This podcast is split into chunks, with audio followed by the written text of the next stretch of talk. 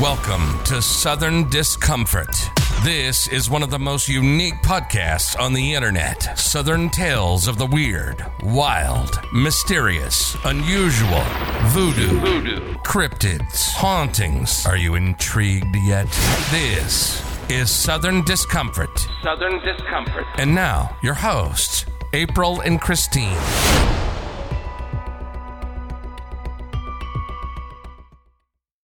Hey, everybody, welcome back. I am your host, April, and you. I am joined by, as always, the co host.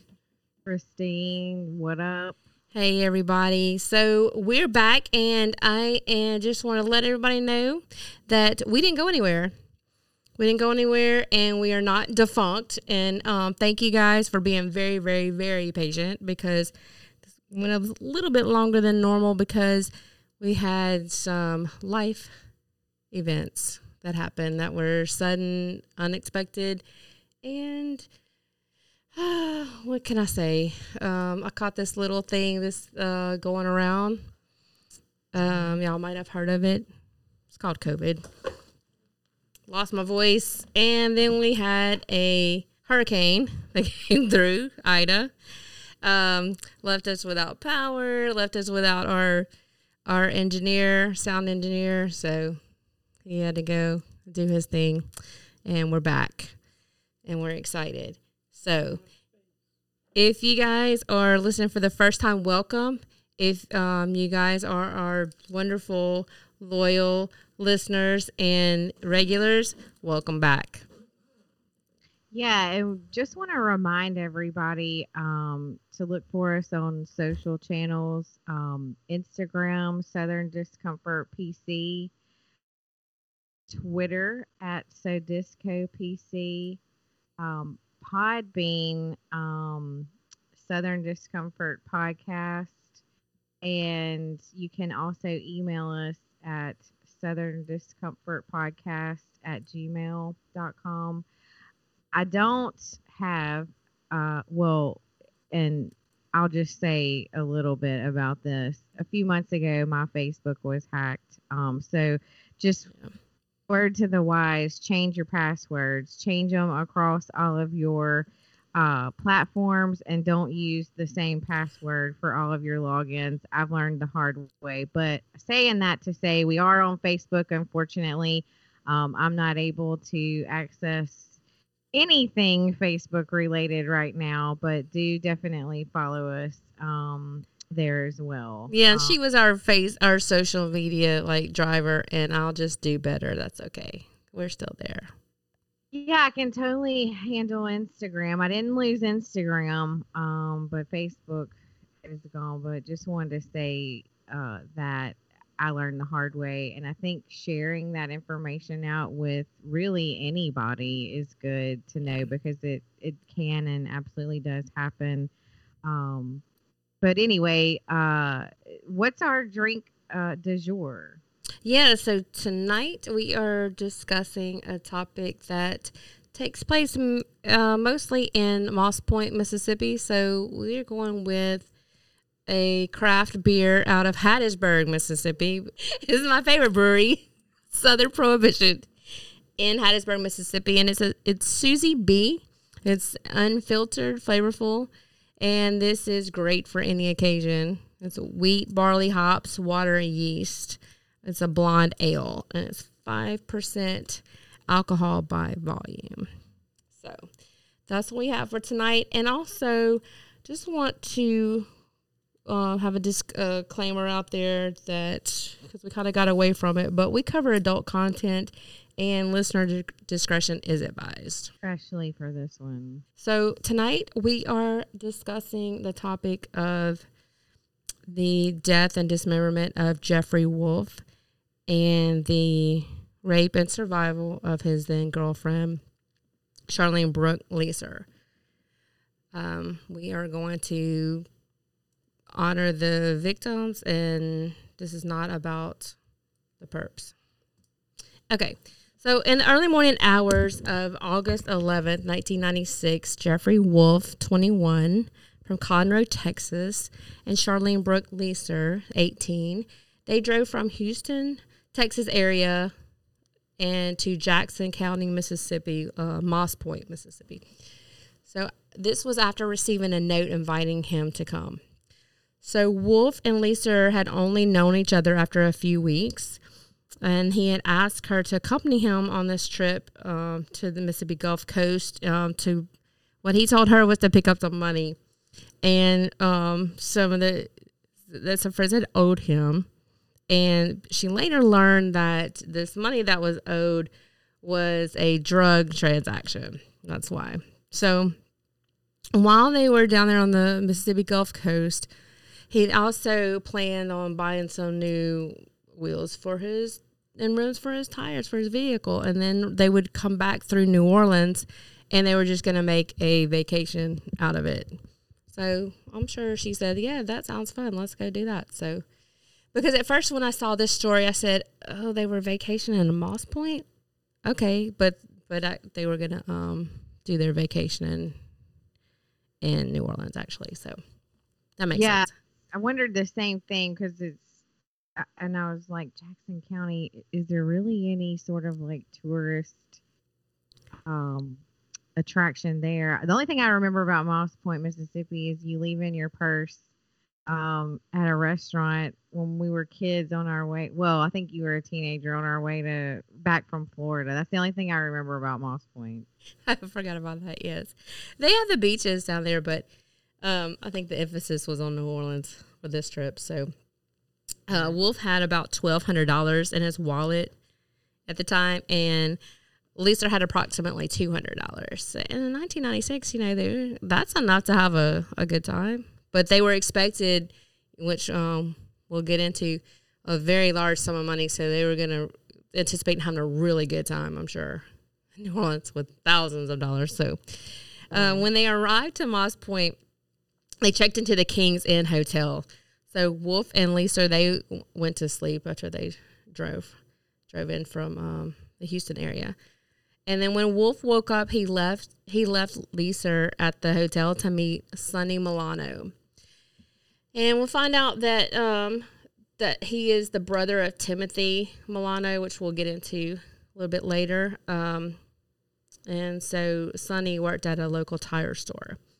So he had Wolf had met Sonny a few weeks earlier, and this is while he was on the coast conducting drug deals. Later that afternoon, Wolf and Sonny returned to the hotel to pick Lisa up for dinner.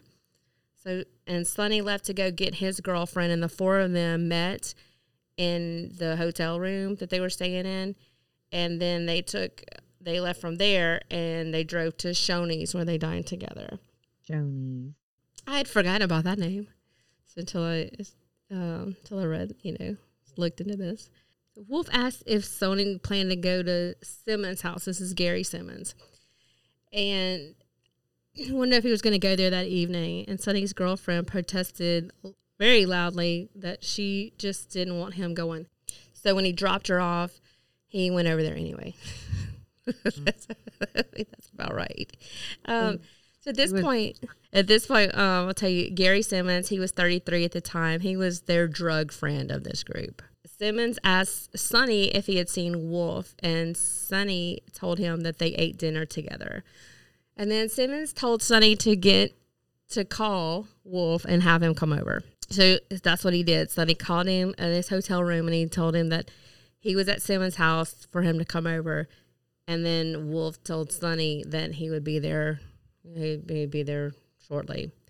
So at that point, Simmons told Sonny to leave his house, which he reported later that that was just normal. That was just Simmons. Like he could be abrupt like that. So Wolf and Lisa returned to their hotel where they relaxed a bit before they drove out to Simmons' house, but they found no one home. And after leaving the house to pick up cigarettes and a beverage, Wolf and Lisa returned to the hotel. And so to pass time, the two of them, they went to Walmart and then they tried to meet they, Simmons at his house. They went by there and no one was home. And then by this time, it was about 10 p.m. And then they went back to the hotel. So then around midnight, Wolf received a phone call. This is while Lisa stood outside smoking a cigarette, and he hung up the phone and he told her that um, it was time that they were at Simmons' house. He was there, so it was like, "Come on, let's go." So when they arrived at Simmons' house, they found him outside sitting on the front porch smoking a joint, and he offered um, offered it to the two of them, and so she partook, and so he uh, Wolf refused. So then um, Timothy Milano drove up just as they finished smoking. And Simmons was so so Simmons Gary Simmons was the former brother-in-law of Timothy and Sonny Milano because they were Timothy and Sonny were brothers. And so Gary Simmons married their sister. Okay. See, I wondered what that connection Right. was. But then they had divorced. So Simmons offered them a beer and they walked into the kitchen to get a beer while Lisa sat down at the table in the living room to roll another joint. Lisa heard Wolf and Milano talking in the doorway that separated the kitchen and the living room. Wolf mentioned the money that he was owed. Apparently, uh, Simmons and Milano owed um, him between twelve and twenty thousand dollars. And they didn't have the money or the drugs. Simmons returned from the kitchen while Wolf and Milano discussed the problem at hand. And Brooke testified that while she was sitting at the table, she was looking down, rolling uh, another joint, and she heard gunshots. And then uh, when she looked up, she saw Wolf fall to the ground and Timothy Milano was standing behind him with a gun. So after that happened, of course, she's in a state of, I'm sure, initial shock. Well, she, Simmons grabs her and I guess shields her from or tries to shield her from looking at, at his body, at Wolf's body. And Brooke noticed uh, Milano um, holding what was would later be identified as States Exhibit 29, a 22 caliber rifle. So Simmons takes her to a back bedroom of the house and forces her to lie down and face the floor. Um, he got on top of her and began uh, questioning her, asking her whether um, they were cops, whether he had they had any drugs on them, and who uh, who knew that they were in Mississippi. Um, she was hysterical, of course, and told him that she didn't know anything and that she only had just become acquainted with him a couple weeks ago, which is true. Like his dad corroborates that story. Like he had just like come home and been like, Hey, it's my new girlfriend. We're going on vacation. And and she said, you know, that that may have been crazy, but like he's a good looking guy and he's Right. living the past life and she's I mean, she was attracted to that and it was exhilarating. So she was just like, Yeah, I'm in, let's go. Without really knowing any of the details. So after he questioned her, he then hog tied her and then locked her in a metal box with dimensions that are like similar to a large foot locker, like and I think like an army surplus type box. Yeah. And he was telling her he was on a time frame that he couldn't mess anything up. Okay. Okay. Okay. I'm on a time frame now. You better cooperate. What? Okay. program lady. So um she managed to untie her hands and feet and um was trying to well was kicking the top of the box but um it obviously wasn't working out but um she continued at least trying to kick the top of the box until he finally came back um and he took her out of the box um took off all of her clothes, tied her up again, and then put her back in the box. I'm like, what? Okay. So again, she uh, was able to free herself from the ropes. Like she's a country girl. I mean, like you weren't going to really be able to hold her down with rope and, you know, um, it- she's not going to be afraid to try to break out of this metal box. Right. So, after a considerable length of time had passed, um, he comes back to the box, takes her out again, um, and he was naked at that point, and he made her lay down and um, well, made her lay face down on the floor in the bedroom. And uh, he told, she said, you know, like, I'm on my period. And he's, he's like, well, just take out your tampon. That's, What doesn't matter. Like, okay, yuck. Um, but he then does rape her, telling her that um how well she performs sexually determines whether she lives or dies. Um, Okay. Yeah. Okay. And then Nice guy. she later testified that she thought he was holding a pistol to the back of her head during the assault. So um I can't imagine just the Yeah. Just no. Just mhm. thinking that there's a gun to the back of your head. yeah you would you would have to like I guess close that part of your brain off to to survive. Yeah. Um, but afterwards, Simmons asked Milano if he would like to get in on the action as well, but he, he turned him down. Like, Because he's a great guy. He's like, no, I only um murder. I don't rape. Yeah, I'm just the, I just shoot people. What was it like nine times? Um, God. so then Simmons takes Brooke to the bathroom, and he did. He he was gracious enough to let her clean up with a sock. Really nice of him. right. Oh yeah. Yet again, ties her back up and locks her in the Here we go again. So while Lisa was secured in the box, Simmons and Milano went about their plan to dispose of Wolf's body. Simmons was a butcher in a uh, local meat market.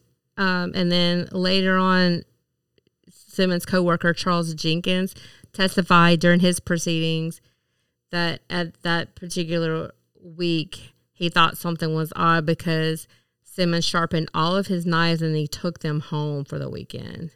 And he said this was unusual because they all normally left the knives at work, and the only t- other time that he could remember anyone taking their knives home was with like before they left, or if they were going out on extended time off, or if they quit. So Simmons took those knives and began dismembering Wolf in the bathtub. After gutting him and severing his head and limbs, Simmons, along with Milano's help, began distributing Wolf's remains into the bayou that ran behind Simmons' property. And he used a boat that he borrowed from his neighbor, Donald Taylor, just hours before to do this. Um, so they were known to have alligators in the bayou and the surrounding area. And then the bayou um, had a running current that eventually ran through the tributaries and then fed into the Gulf of Mexico. So Simmons told Taylor that he needed the boat to go fishing. Lisa still locked in the box, again untied herself. Simmons returned to the box smoking marijuana and uh, he offered some. He let her out of the box and he offered some to her. So she accepted, of course. Like I'm sure she was like, oh, let me calm my nerves. Like, and then probably just to appease her captor as well. Um, so then he locked her back in the box with a blanket. She was probably like, "What the fuck? Like this is like, okay, so we're going through this abuse, and then you're off. You're being accommodating. You offer me weed and a blanket. Okay, so It's like she gets out and then she has to go right back in because she.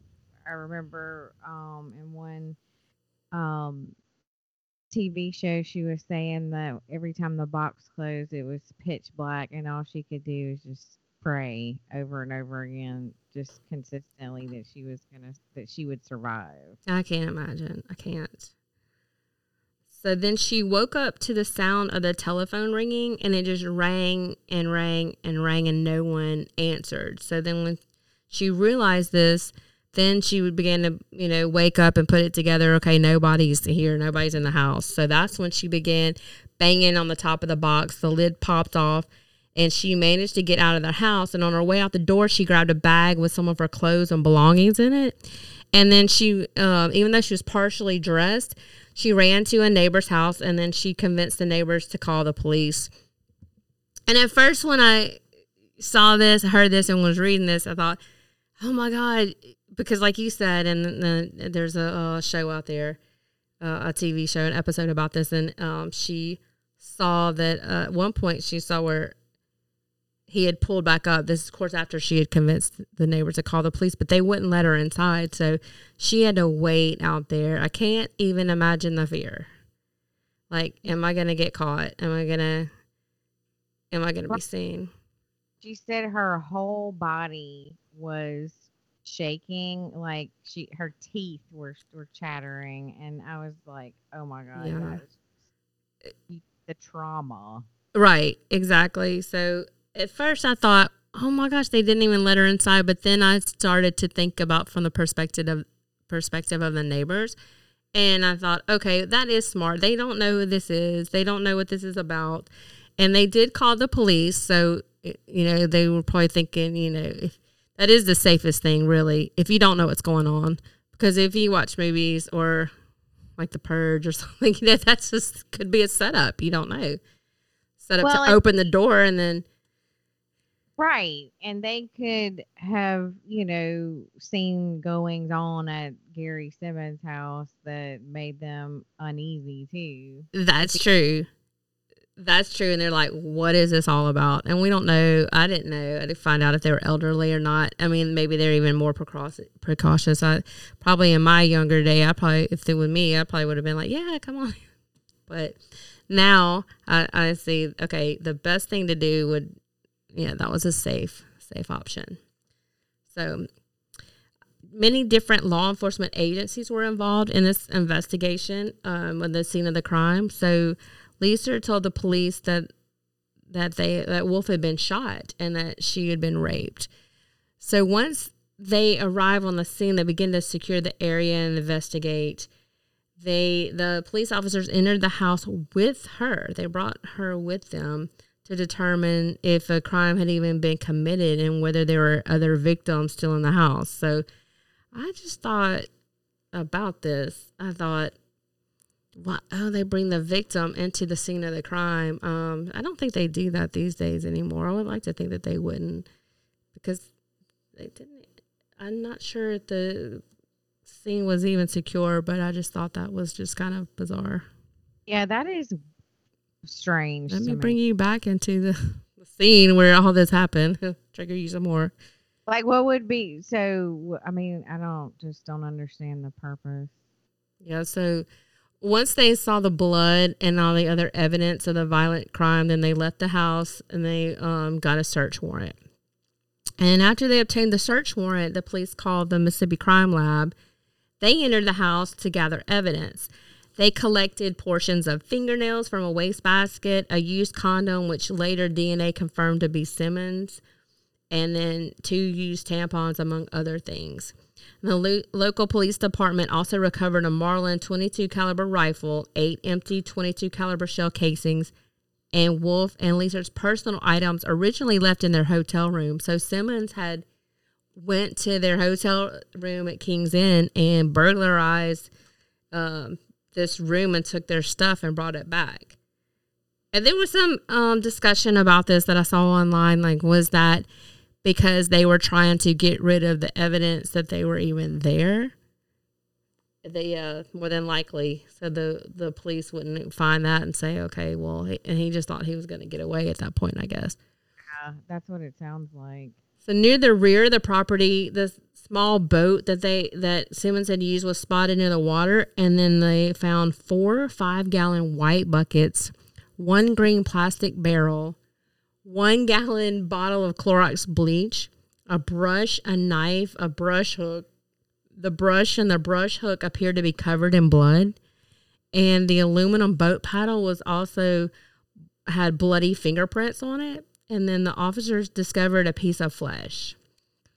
So, oh, a gruesome scene. It just only like conjures up in my mind like this is had to be horrific. So the local coroner helped with the investigation, and outside the house, but still on or very near Simmons' property, they found the rest of Wolf's body. The police officers floated approximately 200 yards down the bayou where they found various parts of skin, muscle, chest, abdominal walls, penis and testicles, lungs, heart, intestines, liver, and fingers and toes from a young white male. Yeah. So the body parts had been cut sharply with precision into block like sections of tissue. Most of the bones had been separated, and the flesh found had pieces of bullet holes in them. One portion of the chest had five bullet holes in it, while the other portion revealed one bullet hole. And then some of the internal organs and the heart and the lungs specifically also had bullet holes in them. The left lung had a bullet lodged in it. The gunshot wounds uh, were determined to be the cause of death. And further research of the area revealed Wolf's severed head, his upper chest portion, pelvic area without his re- reproductive organs. Over two days of searching, um, they recovered on the first day 85 pounds of human remains, the largest of which was 17 inches in diameter. And the next day, they collected 41 pounds of um, more pieces. Some pieces um, later were large enough, um, found later were large enough to um, have been like his tat- identify his tattoos put back together. Mm. All of flesh was identified as belonging to Jeffrey Wolf. Um, he had, Simmons had dismembered him in the bathtub and carried his body parts out of the house in buckets to the boat and dumped them in the bayou. This was confirmed by Simmons' former coworker at the butcher shop who saw him carry his knives home for the weekend. And Rita Taylor, a neighbor and the wife of Donald, um, who testified that she was awake at 3 a.m. on the night in question and stepped outside uh, to put some bills in her truck to mail the next day. And she could see um, by the street light Simmons and Tim Milano um, both of whom she was she had previously been introduced to um, on occasion, and each said that each of them were carrying a white bucket towards the bayou. Um, later, authorities found several white buckets by the boat and identified DNA matter on them. Um, Simmons left his house after um, dismembering and getting rid of um, the body parts. He drove to Mobile, Alabama, where he then made a videotape for his ex wife and children. And uh, throughout the video recording, um, he speaks to his family um, the most in general terms about what he had done and he never like specifically admits to committing any of the crimes. Um so he then mails this video to his wife and drove back to um the coast. She would then later give this to his attorney. He when he gets back um from his jaunt over to mobile um he of course gets home and finds that Brooke's gone and, you know, knows at that point she's escaped. So he immediately left again and goes to uh, see a friend, Dennis Guest. Um, meanwhile, um, Brooke reported that uh, when she was at the neighbor's house across the street and they had called police for her, that she'd actually seen him drive back up um, while she was still outside. But anyway, um, so Guest testified that while they were talking, um, Simmons tells him that he had just whacked a drug dealer, deboned him, cut him up into little pieces, and threw him in the bayou. Nice. Uh, so um, he then tells him that he used a butcher knife and bolt cutters to get this job done. Wow.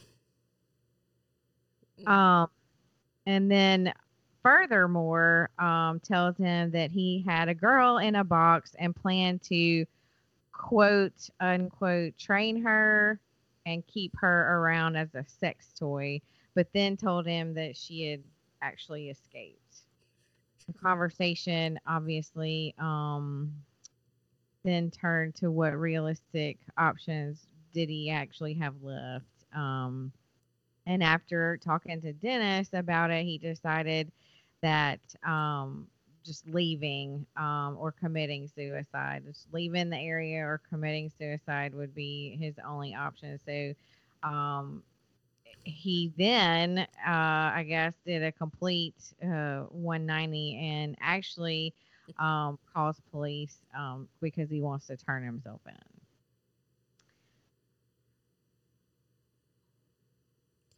A coworker said that Simmons was nice, but he had a strange side, and he would occasionally talk about sex fantasy involving locking up women. So Milano was soon arrested, and Simmons did turn himself in a few days later. Both men were charged with killing the with killing Jeffrey Wolf and was found guilty. Milano was given life without any possibility of parole. They uh, will note here that um, they actually had separate trials. So they didn't, they didn't try them together. They tried them separately. So two different juries came up with two different verdicts. So, and then records show that Milano, along with his twin sister, were abandoned by their mother, who was a heroin addict and frequented biker bars in Oklahoma where they when they were toddlers and then they were later adopted. He attended special education classes as Pasca, in Pascagoula High School. So that's just um, just noteworthy. Maybe it doesn't change, you know, what he did or his, his behavior. So, a jury did find that Simmons intended Wolf's death and contemplated that lethal force would be employed and Gary Carl Simmons Jr. was convicted of capital murder and sentenced to death for the murder of Jeffrey Wolf and the rape and kidnapping of Lisa. Simmons was he was sentenced to death and he was finally executed in Mississippi in June 2012. There's also a his bizarre last meal request that you can find online. It's um 29,000 calories. Not going to discuss it here, but if you want to go look that up, it's out there. So, um, Gary Carl Simmons Jr., 49, was pronounced dead at 6:16 p.m. after an ejection at the Mississippi State Parchman Penitentiary. And that concludes our story tonight. Thank you guys for coming back, and thank you guys for listening. And we, you won't have to wait that much longer for next time and remember, always keep one eye open because you never know what you might see. Is your hair magenta or is that the light? Girl, it is magenta. Nice. That's dumb. What are you, 12? Why can't she hear you? Which one are you My on? Or I'm not talking into it. One What are you, 12? What are you, 12? I gotta, I'm gonna dye my hair magenta because I don't want to be almost 40. What are you, the hair police? I'm 46. Oh, I don't want to be 46, so I'm gonna act like I'm 22. What's that got to do I'm gonna with shop. I'm gonna shop at my daughter's closet. my, my daughter's closet? That's not even a store. No, that was on a skit one time. He thinks it's funny. Oh, now he wants to be funny. He was just like, oh, over me because I You're couldn't. too old to have your hair that color. That is ridiculous. Okay, Papa. Right. Exactly. Stop trying to be forever young. Stop trying to tell people how how old you're gonna be when you color your hair. It's time to be grown up. it is my favorite um, brewing. What is that place called? Brewery. Shit, I was trying not to say brewery. See, I, I didn't know. Shit. I was recalling what had happened and remember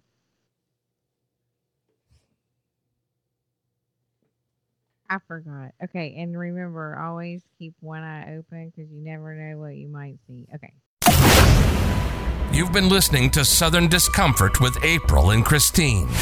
As you can tell, this is one of the most unique podcasts on the internet. So we want you to be able to reach out to us. Send emails to Southern Discomfort Podcast at gmail.com, on Facebook at Southern Discomfort Podcast, and on Instagram at Southern Discomfort PC. And for shows, visit southerndiscomfort.podbean.com. And this podcast can be found anywhere you get your podcasts. Till next time, keep one eye open because you never know what you might see.